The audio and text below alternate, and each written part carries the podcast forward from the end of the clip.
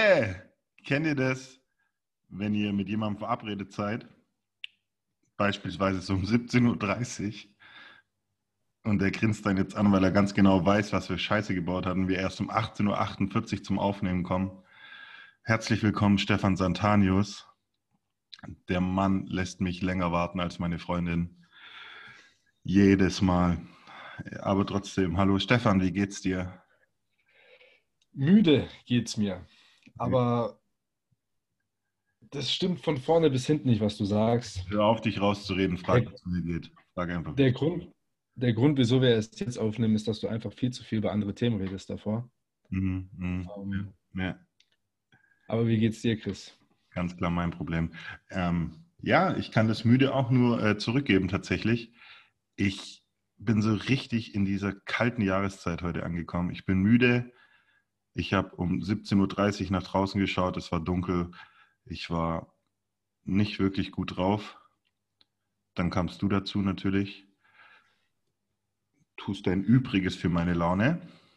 Jetzt hoffe ich mal aber trotzdem, dass ähm, der Podcast mich aus dieser herbstlichen Depression, die ich heute verspüre, rausholen kann.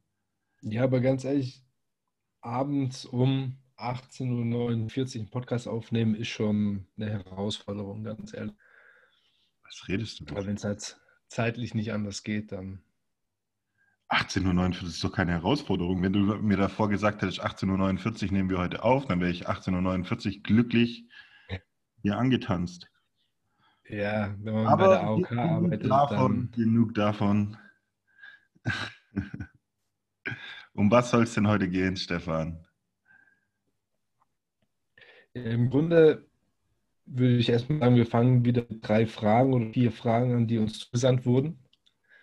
Mit zugesandt meint Stefan immer, dass seine Kunden ihn immer irgendwas fragen und er jetzt schon so tun will, als ob auf dem Podcast die Reaktion kam. Aber es sind eigentlich wirklich immer nur Privatkunden, mit denen er arbeitet, die ihm dann Fragen stellen, die er interessant findet für euch auch und hier im Podcast ähm, schön integrieren möchte und dann einen auch wichtig tut mit zugesandt. Ist mir beim letzten Mal schon aufgefallen, Stefan.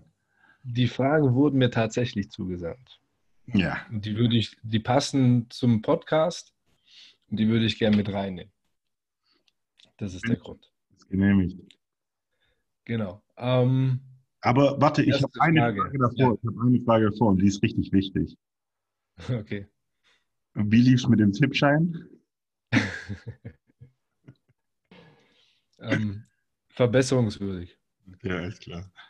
Ja, Ich weiß gar nicht, ich weiß gar nicht, er ist nicht aufgegangen, aber ich weiß gar nicht, an wem es lag. Ist er Direkt, nicht aufgegangen? direkt beim ersten Spiel. Ähm, echt, oder? Weiß ich nicht. Ich habe keine Ahnung mehr. Nee, also beim ersten Spiel nicht, weiß nicht. Ich weiß nur, er ist nicht aufgegangen, aber das haben wir gleich. Moment, seid live dabei. Ja, doch, tatsächlich. äh, ja. Ja, okay, gut. Ähm, War knapp, war knapp. ja, zwei waren falsch. Okay. Das ist doch eine gute Quote. Wie viele Spiele waren getippt? Acht? Ach, es waren sechs, sieben oder acht, irgendwie sowas. Okay. Ich habe es gerade nur beflogen. Aber ja, ich versuche die Millionen woanders zu gewinnen. Dann habe ich vielleicht mehr Glück. Mhm. Genau. War das jetzt eine wichtige Frage, wie mein Tippschein ausgegangen ist? Ja, natürlich. Okay. Ähm, sollen wir mal zu den wichtigeren Fragen kommen, äh, wo es eigentlich um das heutige Thema geht? Gerne, gerne. Genau, also fang, ich würde mal sagen, wir fangen einfach mal mit der ersten Frage an. Ähm, die lautet, wie viele Vitamine, Mineralstoffe und Protein soll ich nach einem Kreuzbandriss konsumieren? Gute Frage. Ja, ähm, ja, grundsätzlich Vitamine, Mineralstoffe könnte man, also Mineralstoffe auf jeden Fall könnte man messen. Da gibt es verschiedene Anbieter, die sowas anbieten sozusagen. Dann könnte man gezielt supplementieren, wenn notwendig, oder die Ernährung eben anpassen. Wir dürfen ja Werbung machen. Ähm, Ja, wir empfehlen das Sarah Screen. Ja, zum Beispiel. Also das habe ich auch persönlich schon gemacht oder Hormonmessungen und so weiter. Ähm, dann hat man halt schwarz auf weiß, was fehlt, wie viel fehlt oder ähm, ja, welche Maßnahmen man letztendlich ergreift, ob man die Ernährung ein bisschen optimiert oder ob man gleich zu Nahrungsergänzungsmitteln greifen kann oder muss. Ähm, dann hat man da so ein bisschen Gewissheit. Protein ist halt so eine Sache. Da hat mich gestern tatsächlich ein Kollege erst angerufen, der, der verzweifelt am Telefon war und gefragt hat, wie soll ich auf zwei Gramm pro Kilogramm Körpergewicht Protein kommen. Der ist auf, was hat er erzählt? 120 Gramm inklusive drei Eiweißshakes gekommen. Also Simon, viele Grüße, wenn du das hörst. Ähm, 120 Gramm. Da sind schon Eiweißshakes dabei, ist echt madig. Ähm, nach dem Gespräch waren wir auf 180 und das war dann auch okay. Also ja, 120 Gramm, 120 Gramm kann man auch Frühstück nennen. Ja, eben. Also wenn man jetzt mal außer 100 Gramm äh, Hähnchen haben, schon 20 Gramm Protein. Das ist jetzt nicht wirklich viel. Hm, deswegen, also um die Frage vielleicht mal zu beantworten, circa 1,6 bis 2 Gramm pro Kilogramm Körpergewicht Protein würde ich empfehlen in dem Bezug.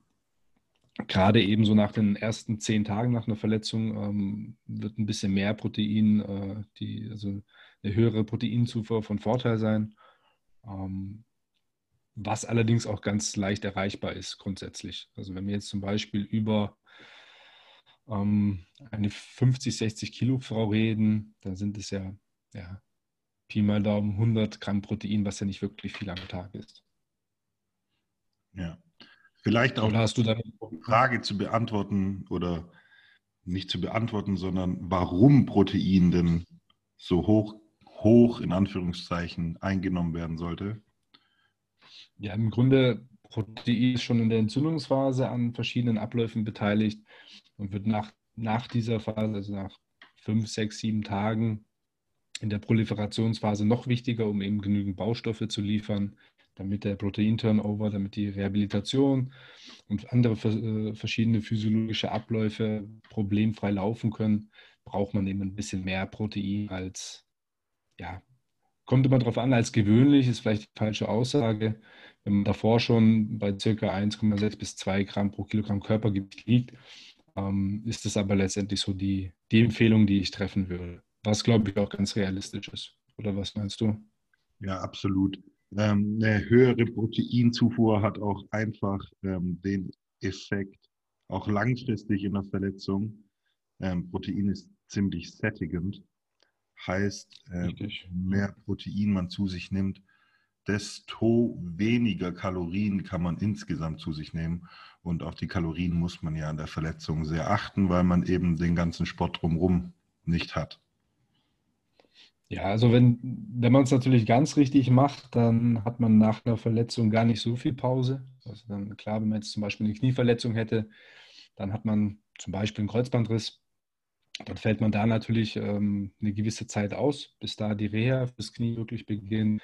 Aber man hat ja noch andere ähm, Körperteile, die man trainieren kann, wovon letztendlich dann auch das Knie profitiert. Das ist richtig. Ja, genau. Ähm, sind zwei Gramm zu viel, was man manchmal hört vielleicht? Nee, nicht wirklich. Also ähm, ich kann mich an eine Untersuchung erinnern, das sind meistens so diese Nordländer, Dänemark, Schweden, Finnland und so weiter, die viel in dem Bereich äh, publizieren. Ähm, an Untersuchungen erinnern, die haben sechs Gramm pro Kilogramm Körpergewicht über vier Wochen zugeführt und die Probanden haben abgebrochen, nicht weil es ihnen schlecht ging, sondern, also schon schlecht ging, aber der Grund, wieso es ihnen schlecht ging, war, dass sie ähm, diese hohe Zufuhr einfach nicht aufrechterhalten konnten, weil sie das nur mit äh, Mengen an Eiweißshakes äh, machen konnten und das haben sie halt nicht vertragen. Ähm, die Überwerte und Nierenwerte waren dennoch okay. Also und 6 Gramm ist schon, das ist richtig schwierig. Eine Menge Holz. Würde ich sagen. Das ist eine Menge Holz, was man auf dem Teller hat. Oder eben im Shake. Ja, aber da sind wir zwei Gramm noch ganz gut bedient, denke ich mal. Gut. Ähm, ich denke, damit wird die Frage beantwortet. Ja. Ähm, Frage 2, relativ kurz. Omega-3 supplementieren, ja, nein. Also ich denke mal gerade in Bezug auf die Verletzungen. Ähm, ja, es kommt drauf an, würde ich mal sagen. Es kommt darauf an, ähm, wie die Ernährung letztendlich aussieht, ob man da schon Omega-3-Fettsäuren, also von, von, von, äh, von ALA, DHA und EPA in der Abkürzung, weil die Wörter sind verdammt schwer auszusprechen. Ähm, wiederhol, da die, schon, ähm, wiederhol die nochmal bitte kurz, weil gerade war. ALA, EPA und DHA. Ähm, das sind die Abkürzungen für die Omega-3-Fettsäuren. Ähm, es kommt halt darauf an, wie viel davon schon in der regulären Ernährung drin ist. Wenn man natürlich da ganz gut abgedeckt ist, dann, dann braucht vielleicht gar nicht supplementieren. Aber Omega-3-Fettsäuren, gerade DHA und EPA, das sind halt gerade so Fettsäuren, ähm, die oft zu wenig aufgenommen werden, weil halt ähm, weniger Fisch, fettiger Fisch und so weiter gegessen werden. Und dann kommt es immer noch darauf an, ähm, ja, ähm, ist Fisch gezüchtet worden oder ist Fisch im Meer zum Beispiel ähm, rumgeschwommen und konnte da eben seine natürliche Ernährung zu sich nehmen und letztendlich dann auch die Menge an, an Omega-3-Fettsäuren bilden oder eben nicht. Ja, das kommt darauf noch an. Aber grundsätzlich ähm, ist die Wahrscheinlichkeit gegeben, wenn man eben nicht gerade sehr viel oder sehr viel überhaupt keinen äh, fetthaltigen Fisch zu sich nimmt, wenn man ja, von der Fettsäure ALA, die ist schon leicht abzudecken in Form von pflanzlichen Ölen, also zum Beispiel Leinöl ist da eine ganz gute Quelle für. Ähm, und der Körper ist auch dazu in der Lage, wenn nicht zu viel Omega-3, äh, Omega-6-Fettsäuren, Entschuldigung, aufgenommen werden, ist er in der Lage, aus ALA auch etwas DHA, EPA zu synthetisieren. Aber die Voraussetzung ist, dass nicht zu viel Omega-6, also dass das Verhältnis circa je nachdem, welches Institut man zitieren möchte, zwischen 1 bis 4, 1 bis 5 liegt. Das ist richtig. Zu dem Thema ähm, ja. hat Stefan auch immer den Spruch, äh, nicht mit Kanonen auf Spatzen schießen. Dafür ist er bekannt in ganz Salem. Da geht es einfach wirklich ja. nur darum, ähm, dass wir auch hier nochmal explizit erwähnen wollen, ähm, dass Nahrungsergänzungsmittel auch wirklich nur eine Ergänzung sind. Sprich, natürlich kann man in Einzelfällen supplementieren, aber in dem Fall sollte auch wirklich die Ernährung stimmen und das Verhältnis. Genau, also die Grundlage muss immer stimmen. Ähm, was ich damit noch gemeint habe, war vor allem, dass man mit sehr hohen Mengen an Omega-3-Fettsäuren eben auch die Wundheilung negativ beeinflussen kann, also gerade das Immunsystem und ähm, die Immunzellen, das sind gerade die Lymphozyten und die Killerzellen, die natürlichen äh, im Fokus da kann man die Produktion und die, die Aktivität eben auch äh, ja, gegenüber Krankheitserregern reduzieren. Deswegen ähm, sollte man auch, nicht, auch damit nicht mit kleinen Spatzen schießen und jetzt nicht literweise Omega-3-Öl in sich reinschütten, ähm, sondern eben gucken, wie viel, was sind so die Referenzwerte, wie viel braucht, wie sieht meine Ernährung aus und dementsprechend ähm, will ich supplementieren oder nicht. Das sind so die Fragen, die jeder zu klären hat. Solide beantwortet. Genau. Ja, die nächste Frage hängt eigentlich schon ähnlich, äh, geht in die ähnliche Richtung. Ernährung, also vegane Ernährung. Ähm, was hältst du von einer veganen Ernährung nach einer Verletzung? Ähm, ja, was halte ich grundsätzlich von einer veganen Ernährung? Ähm, grundsätzlich, wenn man so viel Nahrungsmittel egal ob es jetzt eine ketogene Ernährung ist oder eine vegane Ernährung ist, ähm, wird es schwieriger auf Dauer durchzuziehen, weil man eben sehr viel weglässt. Ähm, es wird schwieriger, manche Dinge abzudecken. Also gerade für eine vegane Ernährung sind eben solche Fettsäuren wie EPA und DHA ähm, schwieriger abzudecken. Andere Stoffe wären zum Beispiel auch Zink oder Kreatin, Carnitin. Also alle äh, Stoffe, die eben auch in tierischen Produkten wie Fleisch drin sind ähm, wird es schwieriger abzudecken. Ähm, vegan ist nicht automatisch gesünder. Also ich kann mich an jemanden erinnern, der, der gesagt hat, ich bin vegan und ähm, er ist mal überzeugt, er, er, lebt jetzt gesünder als früher, aber hat sich dann natürlich die veganen Chips und äh, vegane Schokolade und so weiter reingezogen. Also auf Art und Weise ist vegan dann auch nicht unbedingt zu empfehlen nach Verletzungen. Ähm, grundsätzlich kann man es machen, man muss nur dementsprechend viel anpassen. Exakt. Was meinst du dazu? Ja. ja, es ist wirklich so, also dass es natürlich auch Es gibt ja auch die unterschiedlichsten, unterschiedlichsten Veganer. Die einen sagen, tut es wirklich gut, die anderen machen das wegen Tierwohl und sind halt ja, sehr kritisch gegenüber Fleisch- oder Tierkonsum, was auch vollkommen okay ist. Ähm, nichtsdestotrotz muss man auch sagen, dass jede zu einseitige, extreme Ernährungsform natürlich nicht optimal ist. Das ist einfach so und gerade speziell jetzt auch ähm, beim Veganismus ist es halt auch wirklich so, dass man auf jeden Fall ums Supplementieren nicht drumherum kommt. Das auf jeden Fall machen muss, um auch wirklich richtig gesund zu bleiben, was ja auch alles möglich ist. Das passt. Wie gesagt, wir wollen es niemandem schlecht reden. Ähm, es ist nur nicht der Ansatz, den wir so verfolgen. Und ja. Ich lese schon jetzt die negativen Kommentare unter dem ja, Podcast. Ja, kann ja auch. Also, ich will niemandem, ganz will ehrlich, niemandem schlecht reden. Nee, also kann vegan funktionieren? Ja, kann es. Man Absolut. muss nur mehr darauf umstellen. Ist es jetzt die Ernährungsform, wo meiner Erfahrung nach, womit die meisten Personen und Sportler Erfolg haben? Nee, ist es nicht. Einfach weil es halt schwieriger wird, Gesellschaft untauglicher ist. Und ähm, ja, jetzt höre ich natürlich schon die Argumente, ja, aber Game Changers und die anderen Filme, da kommen wir vielleicht mal in einem anderen Podcast drauf zu sprechen.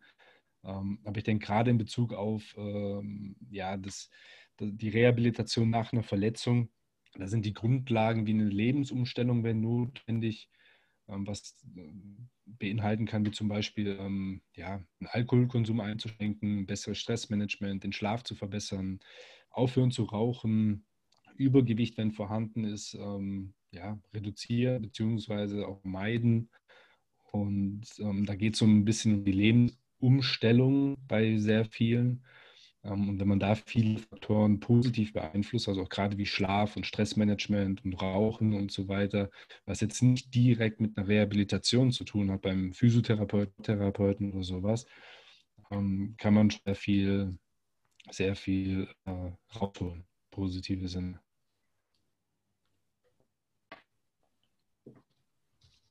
Ja. Genau. Ähm, letzte Frage, die geht auch so ein bisschen in die Richtung. Wieso wird mancher Fußballprofi nach einem Kreuzbandriss schon nach fünf Monaten wieder in Startelf gestellt? Ist das sinnvoll oder nicht? Ähm, ja, das ist. Ist das, das, sinnvoll oder nicht? Das ist eine gute Frage. Ähm, ob es sinnvoll oder nicht ist, liegt immer im Auge des Betrachters. Wenn mein Auge ist, dass ich der Verein bin, der einen Profisportler wieder zurückhaben möchte und ich guten Gewissens sagen kann, nach etlichen Testungen, dass er bereit ist, dann sind die fünf Monate natürlich sinnvoll, weil das heißt, ähm, dass es keine weitere Ausfallzeit und äh, dementsprechende Kosten gibt. Wir müssen aber auch ganz klar sagen, dass es physiologisch vielleicht nicht das Allersinnvollste ist, nach fünf Monaten auf dem Platz zu sein. Ähm, nur wird im Profisport jetzt nicht auf Langfristigkeit Acht genommen, sage ich mal. Die müssen jetzt funktionieren. Im Breitensport ist es natürlich eine andere Geschichte. Ähm, ja, es sind, da, da spalten sich so ein bisschen die Geister. So, wenn's es, ist auch ein, es ist auch ein schwieriges Thema, sage ich mal. Also die Frage ist auch, äh, da kann man sich schnell auf Glatteis und so weiter begeben. habe ich gerade gesagt, spalten sich die Geister anstatt scheiden sich die Geister. Das ist mir gerade ja. Sorry, hey. Ja. Alles gut. Ähm, ja, es ist eine schwierige Frage, wo man sich schnell auf Glatteis äh, geben kann und so weiter. Fünf Monate ist natürlich sehr kurz. Ich glaube, der, korrigiere mich, wenn ich mich irre und du es besser weißt, der Ibisevic beim VfB Stuttgart war nach vier Monaten schon wieder nach dem Kreuzbandriss auf dem Platz. Also, aber ich glaube, es war keine VKB, es war hinteres Kreuzband, glaube ich, glaube ich. Okay, also da können wir ja nochmal nachrecherchieren, ob es, ähm, ob es wirklich so war oder nicht. Auf jeden Fall gibt es ähm, Sportler, die sind nach fünf, sechs Monaten ähm, schon wieder nach dem Kreuzbandriss auf dem Platz und geben Gas. Ähm, grundsätzlich, die Funktion muss gegeben sein. Also die, die Bewegungsfunktion in verschiedenen Bewegungsebenen, also so wie seitlich, vorwärts, ähm, Sprünge, Rotationsbewegungen, Zweikämpfe, das muss alles problemlos sein. Meiner Erfahrung nach ist der Kopf ähm, am längsten eingeschränkt, also die, die Angst und die Unsicherheit des Sportlers ist da, äh, bleibt am längsten nach einer Verletzung, gerade nach so einer schweren Verletzung. Mhm. Ähm, rein physiologisch vom Bindegewebe gesehen natürlich, ja, es wäre, also mit, mit neun Monaten wärst du auf der sichereren Seite als nach fünf Monaten, sagen wir jetzt mal so. Wenn natürlich alles gut läuft, dann kann keiner was dagegen sagen. Wenn aber nach dem zweiten Spiel schon wieder ein Kreuzbandriss kommt, am selben operierten Knie, dann wird es Fragen geben. Und ähm, es ist halt einfach so, statistisch gesehen, der Grund für eine Verletzung, der häufigste Grund für eine Verletzung ist eine Vorverletzung. Ja, das heißt, wenn ich einen Kreuzbandriss hatte und ich habe den vielleicht ja, halbwegs gut auftrainiert und ähm, dafür vielleicht noch andere Baustellen, dann wird der Kreuzbandriss vielleicht halten, aber dafür knicke ich im Sprunggelenk um, um und habe dann dort einen Bänderriss. Oder ich hole mir eine Achillessehnenentzündung, weil ich mein Bewegungsmuster geändert habe, weil ich Angst auf dem rechten Bein habe, mit dem Kreuzbandriss zu, zu laufen und zu belasten. Deswegen belaste ich das linke Bein mehr, was die Achillessehne dann auf Dauer nicht, äh, nicht so gefällt. Das kann natürlich auch passieren. Ja. Exakt auch gerade physiologisch, es sind solche Sachen, weil es mit Durchblutung und diese ganzen Geschichten, der Körper braucht einfach eigentlich seine Zeit. Ähm, so das komplette Gewebe, ich, ich nenne es jetzt mal ähm, in Anführungszeichen, bis das sich erneuert hat und wieder voll durchblutet ist und sowas, geht eigentlich noch viel, viel mehr Zeit einher. Von dem Standpunkt aus wird dann auch jeder sagen, okay, dann nicht mit fünf Monaten anfangen. Aber wie gesagt, es sind so viele Faktoren, die damit reinspielen. Ähm, entscheidend ist natürlich auch der Kopf, körperliche Konstitution, auch Größe, Gewicht und solche Sachen, wie, wie muskulös man ist und diese ganzen Geschichten. Es ist einfach, da spielt so viel rein, dass man pauschal keine Antwort drauf geben kann. Wenn man sich gut fühlt und ähm, wirklich, sagen wir, positiv auf die ganzen Testungen und sowas reagiert, dann äh, bitteschön, mach's. Ähm, wenn du dich nicht so gut fühlst, gerade jetzt im Breitensport, dann nimm dir die Zeit, vor allem wenn du dann auch psychologisch noch nicht so weit bist. Also Jetzt. ich denke mal, gerade drei Faktoren sind dann äh, sehr entscheidend für. Das ist einfach, der, der Schmerz muss äh, weg sein. Also Bewegung darf keinen Schmerz machen, vor allem nicht den typischen Schmerz, den man hatte. Ähm, die Angst muss weg sein. Also du musst dich auch trauen können, Zweikämpfe zu führen und zu springen und zu schießen und alles, was zu deiner Sportart eben dazugehört. Und die Funktion muss gegeben sein.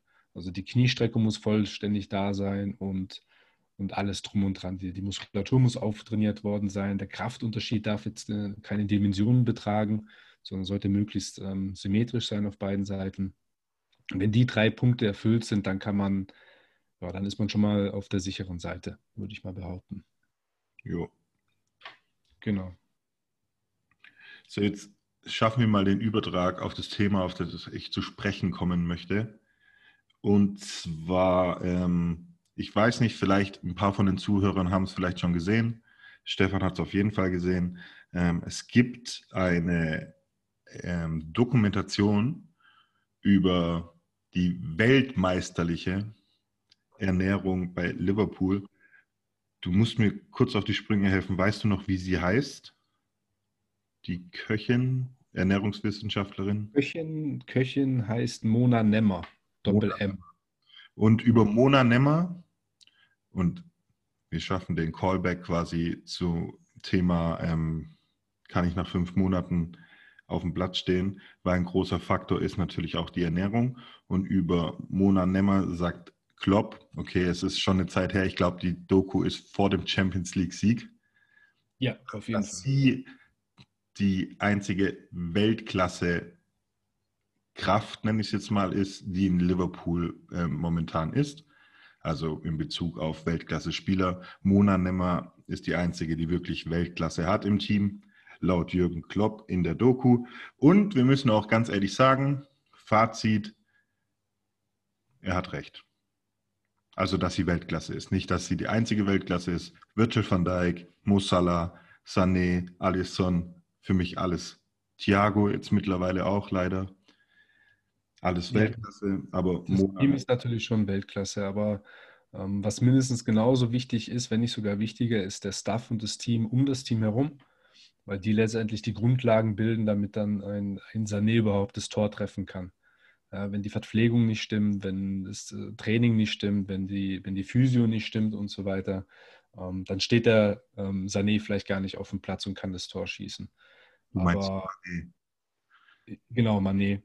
Ähm, deshalb, ja, hat er da schon recht und jeder, der die Doku anschaut, ähm, wird es wahrscheinlich bestätigen können. Ähm, ja, was sind so ihre Aufgaben? Ähm, also sehr umfangreich im Grunde. Die, die haben eine komplett neue Abteilung dafür gebildet. Die haben, äh, wenn ich es richtig in Erinnerung habe, sogar eine eigene Bäckerei.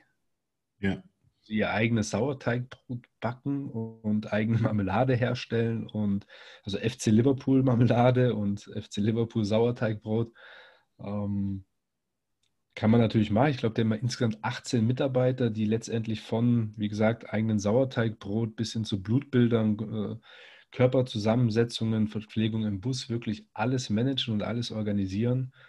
Ähm, eine, eine riesen Auswahl tagsüber auf dem Trainingsgelände anbieten ähm, von verschiedenen Nahrungsmitteln, ähm, von verschiedenen Glaubensrichtungen. Also der Saleh ist ja auch ein sehr gläubiger Moslem sozusagen.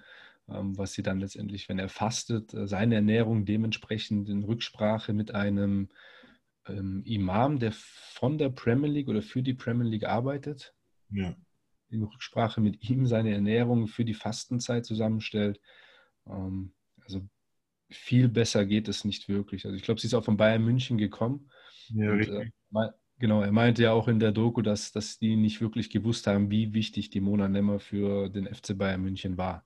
Ja, es war eine typische ähm, Kloppspitze gegen den FC Bayern. Das kann er natürlich nicht unterlassen. Aber ja. trotzdem auf jeden Fall einen Glücksgriff damit gemacht. Ähm, ja, im Prinzip, die Doku ist relativ kurz. Es ist eher, nennen wir es nicht Doku, sondern Beitrag. Ich glaube vom ZDF auch.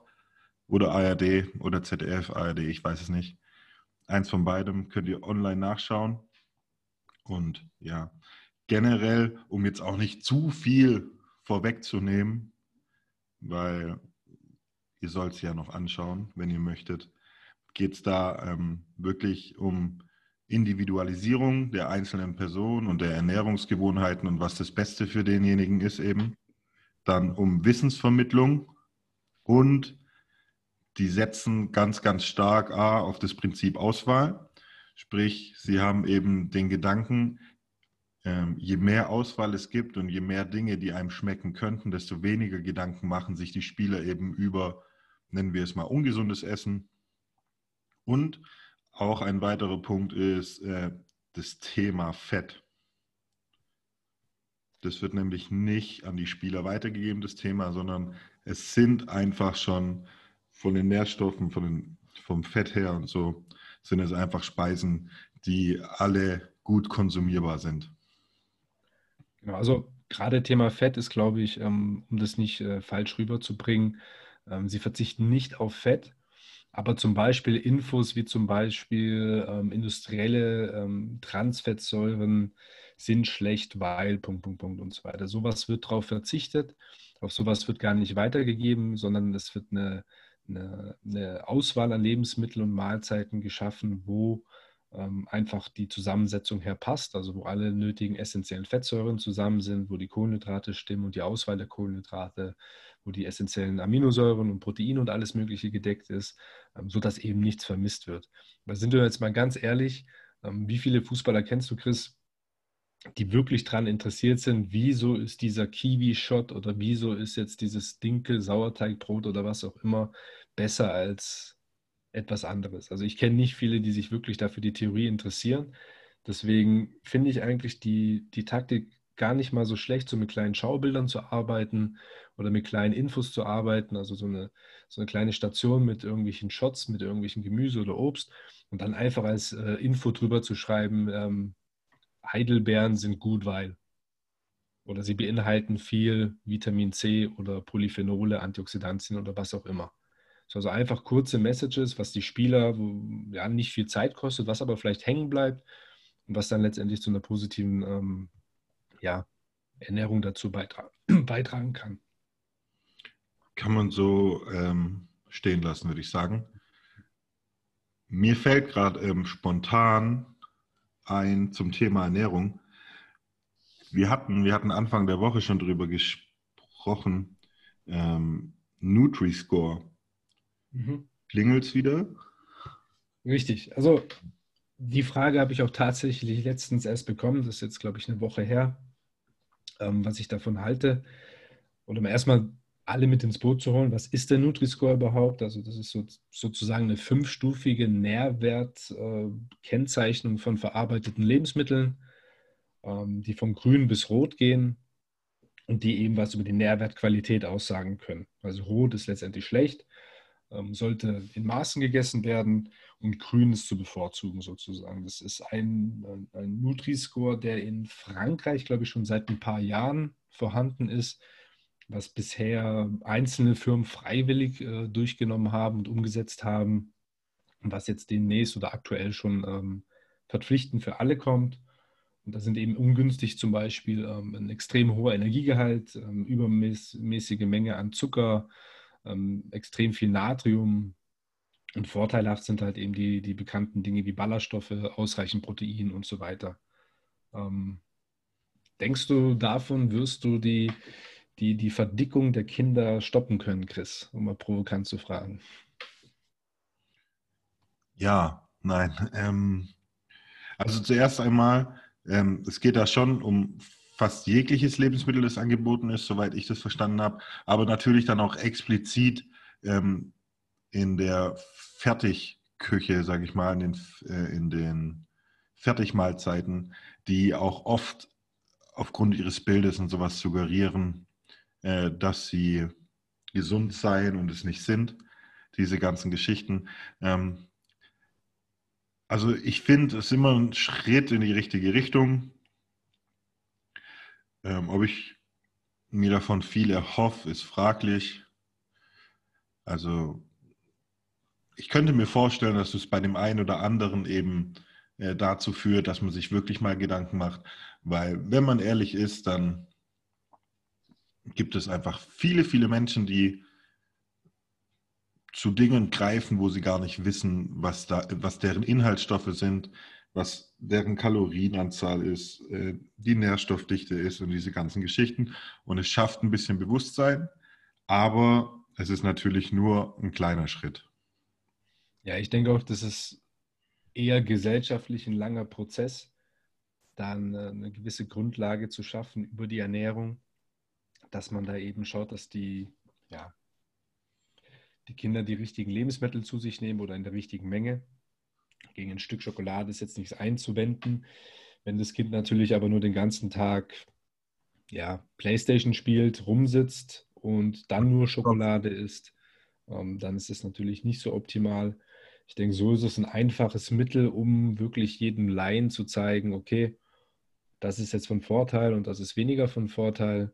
Es muss nur richtig ausgeschrieben werden. Also solange es da keine Schlupflöcher gibt, ähm, wie jetzt bei anderen, ähm, ja, anderen Möglichkeiten in der Lebensmittelindustrie, dann ist es schon durchaus eine gute Sache. Aber ich denke, um da wirklich messbar eine Veränderung zu finden oder wie auch immer, ist eh grundsätzlich schwer messbar. Und wenn, dann wird es auf jeden Fall Zeit in Anspruch nehmen.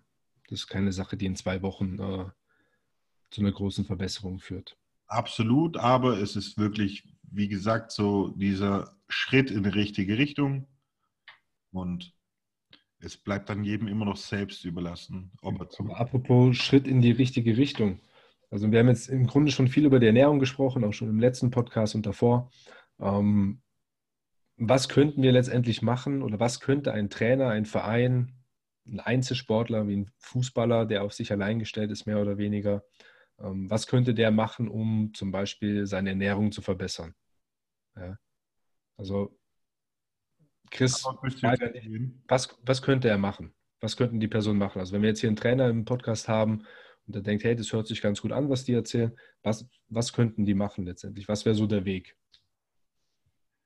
Ja, ähm, wie gesagt, ich, ich glaube, der Ansatz, äh, der, der in Liverpool verfolgt wird, kann in kleinerem Rahmen auch einfach wirklich so ins Private gehen. Und jetzt gerade ähm, im Breitensport oder sowas ist es dennoch wichtig, sich gut zu ernähren.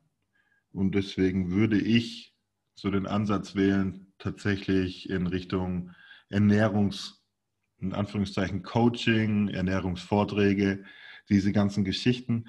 Ähm, Trainer oder ja auch Einzelsportler, es kommt immer so ein bisschen drauf an, wie alt man natürlich ist. Einzelsportler mit dem Bewusstsein, dass sie etwas machen müssen für ihre körperliche Gesundheit. Ich nenne es jetzt mal so ab 16 Jahren, obwohl 14 bis 16 auch schon so mit reinspielt, wo man sich so ein bisschen damit auseinandersetzt und vielleicht auch mal ins Gym gehen will und solche Geschichten, ähm, wo sowas dann anfängt. Ähm, aber natürlich muss man da unterscheiden zwischen Kindern, Jugendlichen und eben den einzelnen Personen. Ja, also um dich kurz zu unterbrechen, ich denke, es fängt schon viel früher an, glaube ich. Also wenn du schaust, wann haben die Kinder oder die Jugendlichen zuerst ein Smartphone, Instagram und kommen mit der Welt Sport, Fitness oder wie auch immer in Kontakt. Ähm, also ich persönlich bin zum Beispiel mit 13 ähm, das erste Mal ins Fitnessstudio gelaufen. Aber ohne Smartphone. Gefragt, äh, wie bitte? Aber ohne Smartphone. ohne Smartphone tatsächlich. Ähm, ohne Vertrag und ohne alles. Also damals war es so, ich glaube, das ist heute immer noch so, dass du erst mit 14 ähm, in Begleitung der Eltern oder so trainieren darfst und mit 16 dann, ja, aber ähm, für mich gab es damals eine Ausnahmeregelung. Also ich bin auch schon mit 13 ins Fitnessstudio gelaufen, ohne Smartphone, ohne nichts. Ich habe halt gedacht, hey, ähm, viele gute Fußballer machen das, also kann es nicht verkehrt sein, mache ich das auch. Und so hat es letztendlich vor 17 Jahren, muss man jetzt schon sagen, angefangen, dass ich da ins Fitnessstudio gelaufen bin und dem heute noch treu geblieben bin. Ähm, ja, davor, also vor der Pubertät letztendlich für Kinder, ähm, sind die Kinder abhängig der Eltern. Deswegen musst du eigentlich die Eltern im Coaching mit ins Boot holen. Also ähm, du kannst jetzt schlechten 8, 9 oder 10-Jährigen ins Einzelcoaching holen und sagen, du isst jetzt 2 Gramm pro Kilogramm Körpergewicht Protein, du isst Ballaststoffe, du trinkst 2 Liter Wasser am Tag und, ähm, und so weiter. Und dann kommt er nach Hause und die Eltern machen irgendwie Hackbraten oder sowas vorm Spiel. Ähm, das wird nicht funktionieren. Deswegen gerade für Kinder ist so ein Workshop in Mannschaftsform, vielleicht auch mit den Eltern, vor allem die Eltern, weil die eben für, für die Verpflegung der Kinder zuständig sind. Ähm, so meiner Erfahrung nach mit das Beste, dass du die Eltern mit ins Boot holst. Ähm, für Jugendliche wäre eine Mischung von beidem, also vom Einzelcoaching bis hin zum Workshop oder ähm, sowas in der Art. Auch teilweise mit den Eltern, solange die Kinder noch oder die Jugendlichen zu Hause leben, ähm, sinnvoll. Und wenn du von Erwachsenen redest, dann ist ein Einzelcoaching eigentlich mit am besten, denke ich mal, weil dann sind sie meistens selbstständig, sie wohnen alleine, sie, sie kochen für sich selbst und so weiter und kaufen auch für sich selbst ein und ähm, deswegen ist dann Einzelcoaching eigentlich ja, mit am besten. Meiner Erfahrung nach, ähm, ja, also ich war schon in Amateurvereinen, da wurde das Thema Ernährung ganz gut vermittelt, also den Umständen entsprechend gut von, anhand der Möglichkeiten und Rahmenbedingungen. Ähm, ich war aber auch schon bei Profisportvereinen, ich sage jetzt den Namen nicht, da kann ich mich dran erinnern. Ähm, das war in einer Hospitation, die ich mal gemacht habe vor, vor ein paar Jahren. Ähm, da war das Abschlusstraining und es ging dann Richtung, äh, ja, nach dem Duschen Richtung Bus, weil am nächsten Tag ein Auswärtsspiel anstand. Und auf dem Weg nach draußen ähm, sind mir dann ähm, diese einklasierten ähm, Blätter aufgefallen und diese einklasierten Blätter, also das sind offensichtlich einklasierte Blätter, die immer für diesen Fall ausliegen, weil sonst hätte man sich nicht den Aufwand gemacht, die einzuklasieren. Ähm, da waren eben verschiedene Gerichte ähm, drauf, die die Spieler dann letztendlich vor dem Spiel und nach dem Spiel ähm, sich bestellen können, sozusagen, die dann zur Verfügung gestellt werden. Und auf diesen einklasierten Blättern standen dann Bilder und das Gericht daneben und da ging es von Cheeseburgern, Pizza Margarita, ähm, fettige Nudeln mit einer fettigen Soße. Ähm, und das war dann die Auswahl für Profisportler, für vor dem Spiel und nach dem Spiel. Also es gibt auch diese extrem Negativbeispiele ähm, in Profisport. Muss dazu aber, um den Monolog noch ein bisschen weiterzuführen, muss dazu aber auch sagen, dass du in jeder Mannschaft, auch in dieser Mannschaft, immer eine Handvoll Spieler drin hast, die auf die Ernährung achtet, die solche Angebote nicht in Anspruch nimmt und selbst irgendwas dabei hat. Und dann hast du natürlich teilweise auch Spieler drin, denen ist die Ernährung und so weiter natürlich noch völlig egal. Ja, ja ich habe mir gerade ein bisschen auf die Lippe gebissen, um deinen Monolog nicht zu unterbrechen, weil du meinst natürlich einlaminiert. Bei Klassieren macht man bei Lebensmitteln, aber ja. Ähm, ich unterstreiche deinen Punkt aber nochmal, ähm, was man so, was man so sieht und hört, was angeboten wird, gerade im Profisport, ist oftmals fatal. Und da wollen wir jetzt auch gar nicht irgendwie, ja, so drüber sein, dass wir sagen, okay, das geht gar nicht, ein Sportler darf sich so nicht ernähren oder sonst irgendwas. Nach einem Sieg ist so ein Burger oder eine Pizza auf der Heimfahrt mal vollkommen legitim, aber man sollte es eben auf ein Minimum reduzieren. Ja, also ich sag mal, nach einem Sieg auf der Heimfahrt, wenn man da zusammen isst, dann gönnt man sich eine Pizza, ist das völlig okay. Ähm, aber gerade vor dem Spiel und so weiter, ähm, ja, es stimmt mir, glaube ich, jeder zu, dass ein Döner vorm Spiel nicht wirklich leistungsförderlich ist. Aber im Grunde, was kann man letztendlich machen, auch wenn man jetzt ein Verein ist mit begrenzten finanziellen Mitteln und vielleicht auch ähm, relativ weit weg vom Profisport? Ähm, was man auf jeden Fall auch mit Kleinmitteln machen könnte, wäre die Verpflegung für die Auswärtsfahrt, also für die Busfahrt zum Beispiel. Ähm, man könnte nach Kooperationspartnern Ausschau halten, mit denen man ein Konzept umsetzt, also wie jetzt vorhin schon genannt, mit irgendwelchen Workshops oder Einzelcoaching, ähm, je nachdem, wie das natürlich möglich ist. Ähm, es gibt in manchen auch die Rituale wie zum Beispiel im Balldienst oder Aufgabenverteilungen wie im Balldienst, die dann letztendlich auch für Obst oder irgendwelche Riegel für vor dem Spiel zuständig sind. daran kann man viel arbeiten. Oder eben natürlich, wenn man sagt, als Sportler selbst, äh, mein Verein hat nicht die Lust oder die Möglichkeiten, ähm, uns Spieler dazu zu unterstützen, dann kann ich eigentlich auch nur jedem Sportler ähm, empfehlen, sich professionelle Hilfe zu suchen, ähm, um da das Beste für sich selbst rauszuholen. Die findet ihr übrigens unter www.esp-athletes.com. Richtig, um noch kurz Schleichwerbung zu machen. Ähm, war nicht geschlichen, war wirklich so. Besucht die Seite, bucht eure Sachen. Es gibt auch noch stefan-santanius.de. Da gibt es auch die ein oder andere schöne Sache, die ihr euch dazu buchen könnt, um euch selber als Individuen zu optimieren. Tut euch selbst den Gefallen sozusagen. Gut, also zum Abschluss, Chris. Ja ich würde sagen, wir gehen noch mal kurz auf, zum Abschluss von diesem Podcast, von dieser Folge, auf die Ernährung rund um einen Spieltag ein. Ja, gerne. Um den Zuhörern vielleicht da ein paar Infos mit auf den Weg zu geben. Auch wenn gerade jetzt eine vorgezogene Winterpause herrscht, ähm, beginnt die Vorbereitung schneller als man denkt. Die Zeit vergeht wie im Flug. Und da spielt eben auch die Ernährung am Spieltag ähm, eine große Rolle, weil im Grunde, wenn wir jetzt zum Beispiel einen Fußballer oder Basketballer oder andere Sportarten nehmen, ähm, geht es beim Ernährungscoaching letztendlich um drei Tage, die es zu managen und zu organisieren gibt. Das sind die trainingsfreien Tage, das sind die Trainingstage und das sind die Spieltage, wovon der Spieltag letztendlich der wichtigste Tag in der Woche ist, weil da zählt es letztendlich, dafür trainiert man, dafür, dafür macht man den ganzen Aufwand sozusagen, dass man dann gut spielt, gewinnt und Spaß hat und so weiter.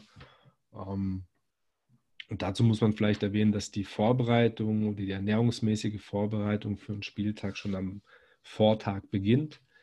Also viele Teams haben zum Beispiel Samstag ein Spiel und Freitag ist dann zum Beispiel noch Abschlusstraining.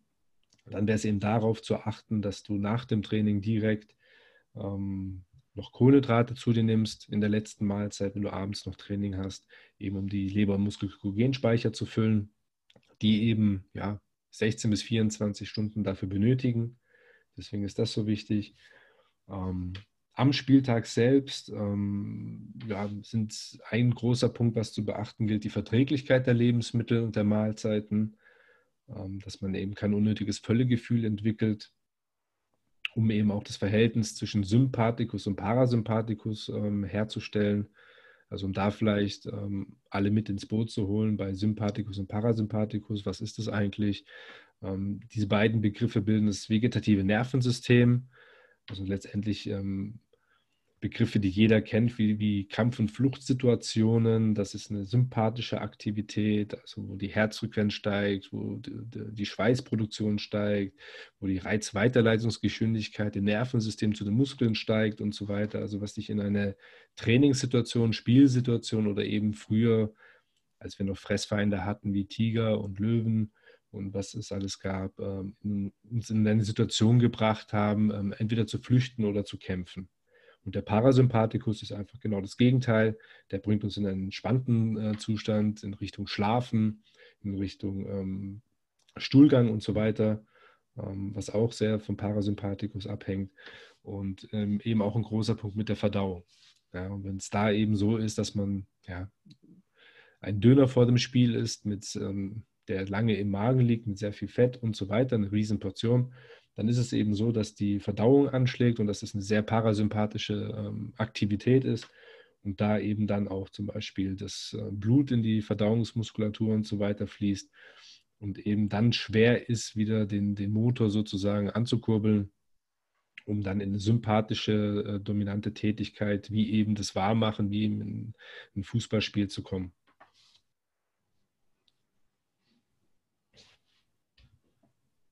Gut. Genau. Ähm, so viel dazu. Ähm, dann vielleicht die letzte feste Mahlzeit, wenn wir da einsteigen, sollte zwei bis drei Stunden vor dem Abpfiff, vor dem Anpfiff, sorry, ähm, eingenommen werden.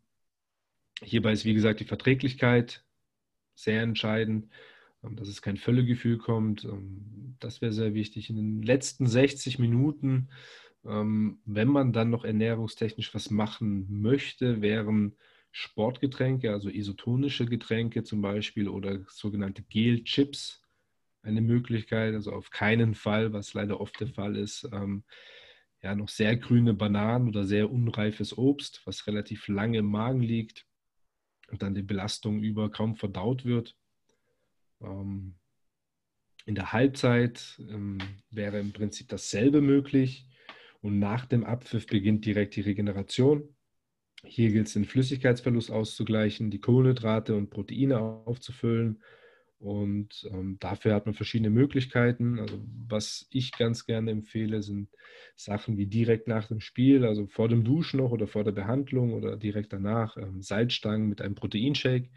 Hat den Vorteil, dass es gleich ein bisschen Kohlenhydrate bringt, dass es Natrium, Salz sozusagen, um den Haushalt wieder aufzufüllen. Ähm, beinhaltet Protein, wie gesagt, und eben eine gewisse Flüssigkeit, was man mit dem Proteinpulver zu sich nimmt, um den Flüssigkeitsverlust auszugleichen. Und um dann letztendlich 60 bis 90 Minuten, sagen wir mal, nach dem Spiel die erste feste Mahlzeit ähm, zu sich zu nehmen. Das wäre jetzt mal so ein grober Rahmenplan, ein zeitlicher Ablaufplan, wie man die Ernährung ähm, beispielhaft an einem Spieltag managen könnte.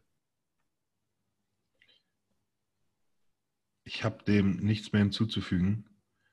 Bedanke mich für die ausführliche Information. Ich wollte deinen Redefluss jetzt nicht unterbrechen.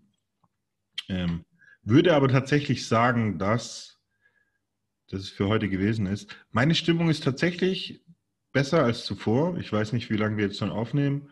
Aber 47 Minuten mittlerweile ja, schon. Ich, ich, ich werde schnell vorbei sein. Ich werde heute auf jeden Fall nicht mehr himmelhoch jauchzen, irgendwas unternehmen, sondern ich freue mich jetzt auf mein Sofa.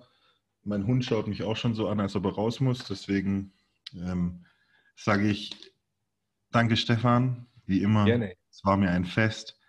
An die, an die Zuhörerinnen und Zuhörer gute Zeit und bleibt gesund.